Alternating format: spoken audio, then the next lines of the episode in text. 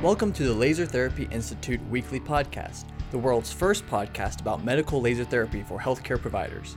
Each week, we discuss the latest research, interviews with experts, and how laser therapy can enhance your practice. Now, here is the founder of LTI and your host, Dr. Jason Roundtree. All right, thanks for joining me again this week on the Laser Therapy Institute weekly podcast. My name is Dr. Jason Roundtree. I'll be your host again today. I'm the founder of LTI, and I'd like to talk to you about the optics of tissues. Now, this is going to be diving into super nerd territory again for the second week in a row. So, um, if that's not your cup of tea, that's fine. But if it is something you want to know more about, definitely listen in. You can hear some more about wavelengths if you go back to last week's episode. That's episode 34, uh, Colors for Success. And that's how the wavelengths interact in the tissue specifically. But today, kind of flipping it around and talking about the tissues and how light interacts with different tissues in general. So I'm going to be talking about three different keywords.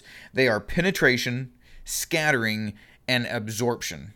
And this information is pulled primarily from a paper titled Optical Properties of Biological Tissues, a review. Uh, it was published in the Physics and Medicine and Biology Journal uh, back in 2013.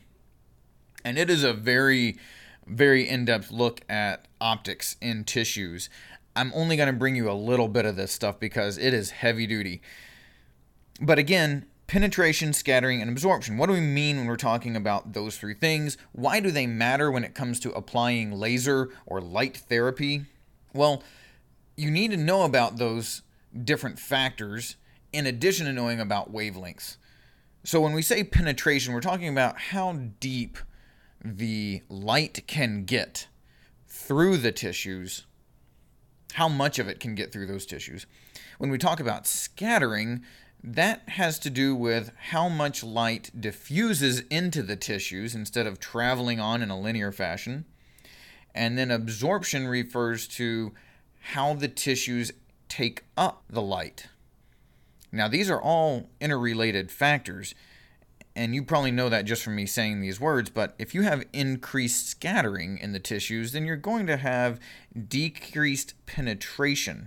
You, you can't get light deeper through the tissues if they are very good at scattering the light and diffusing it throughout the tissues. If you have really high absorption in a particular type of tissue, then you also lose penetration depending on the tissue itself, of course. Now, all this matters because to get light to have a certain action in tissue, it has to be absorbed. That means that there's this balancing act between penetration and absorption in particular that really has a lot to do with how effective light can be in the tissues. So that's where you have to start talking about what your therapeutic target is. Are you trying to get light in deep? Are you trying to get light to cover a large amount of tissue?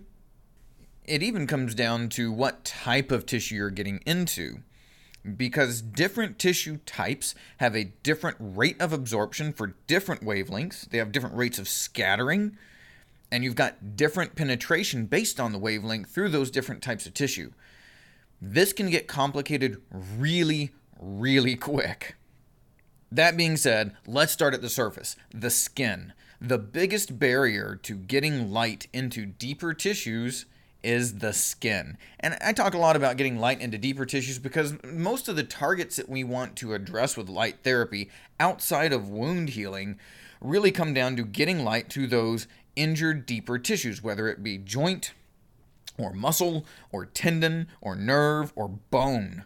So, the way that we talk about these things is very important when you start designing protocols or designing laser equipment or just thinking about selecting the right type of settings for the injury and the patient that you're working with.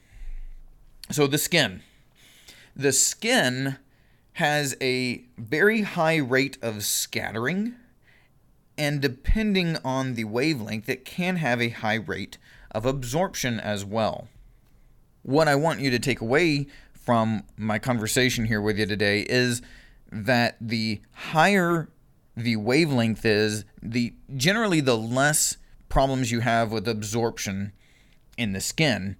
And so the less absorption you have in the skin, the more light you can get into those deeper tissues. Now, at 600 nanometers, you have a decent amount of absorption in the melanocytes or the melanosomes, whereas at 400 it is very high.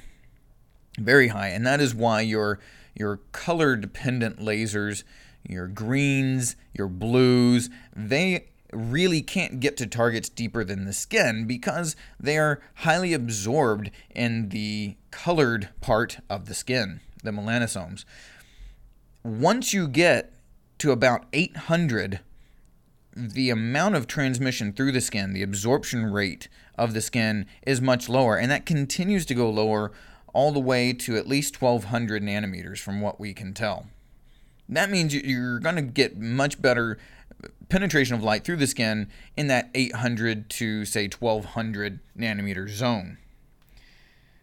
Once you get through the skin, what's the next layer that you usually are going to have to deal with? That is the adipose tissue, at least the subcutaneous fat tissue that really you're going to find pretty much everywhere. There's some level of subcute fat um, in pretty much all your patients, some more than others, of course. So that's the next barrier we have to look at. Once we've made it through the skin, now we're looking at the absorption and the scattering and the penetration that light can have through fat. The dominant absorption peak of fat is at 930 nanometers. And that means that if you are using a 930 nanometer laser, you're going to get pretty good penetration through the skin, but you're going to get quite a bit of, of absorption in the fat. Now, if you're targeting fat or a fatty layer, or the tissue that you want to work on contains a high percentage of fat cells, great. 930 is where it's at. If you're wanting to get to tendons, muscle, bone, etc., uh, even blood vessels, 930 is going to be it's not going to really get through fat layers very well, especially if you're talking about a large amount of fat. The absorption rate for 930 means that you're just not going to get good penetration through to the deeper tissue depths. Once you get through skin and then the adipose or fat tissue, your next barrier to penetration is going to be blood and water. Blood, in particular, we're talking about the hemoglobin being the uh, chromophore that really absorbs light the most. And hemoglobin has different absorption peaks based on whether it is oxygenated or deoxygenated. For both deoxygenated and oxygenated hemoglobin, absorption peaks at about 806 nanometers. But for oxygenated hemoglobin, right around 900 is a very, very nice sweet spot in the curve for absorption in hemoglobin. And what we theorize happens is when oxygenated hemoglobin absorbs light uh, in that 900 range spectrum, it will change conformation, it will drop oxygen and become deoxygenated, where then it absorbs light more specifically at about that 800 uh, to 800 to 900 range. But if you're dropping oxygen off from hemoglobin and you're talking about blood vessels, then the idea is you are delivering more oxygen to the tissues, which of course is critical for healing. The next one is water.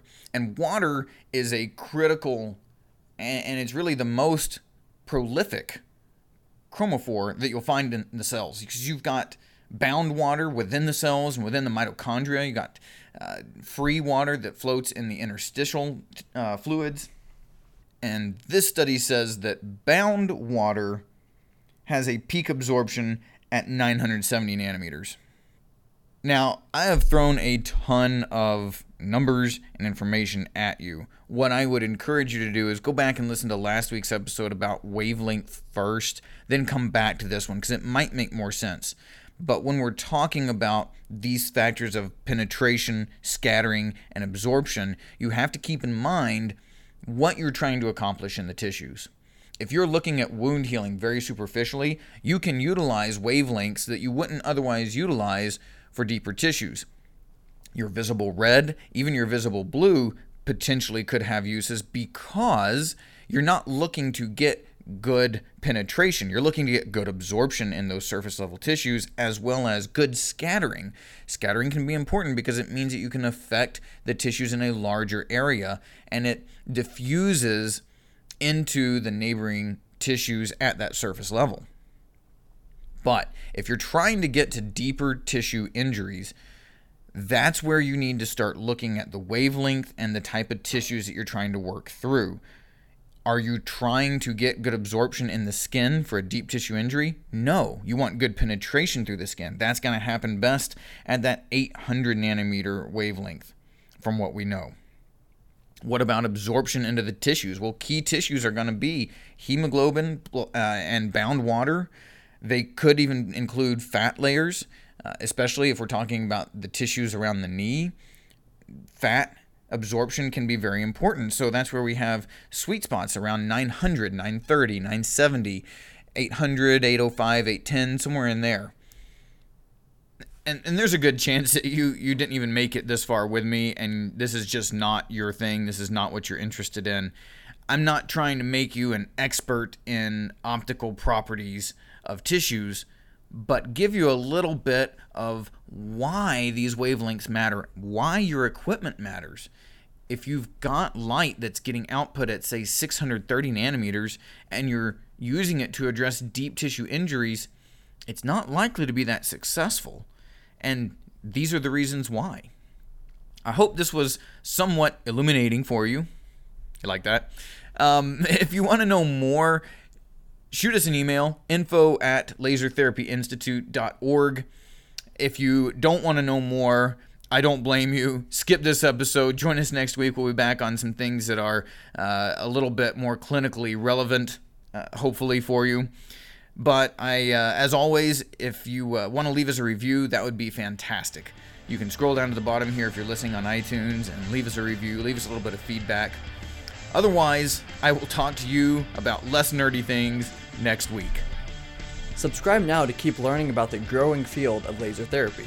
Check out our patient focused podcast, Healing at the Speed of Light, a great resource for your patients. For massive practice growth and improved patient outcomes, become a certified Laser Therapy Institute clinic. Learn how at lasertherapyinstitute.org.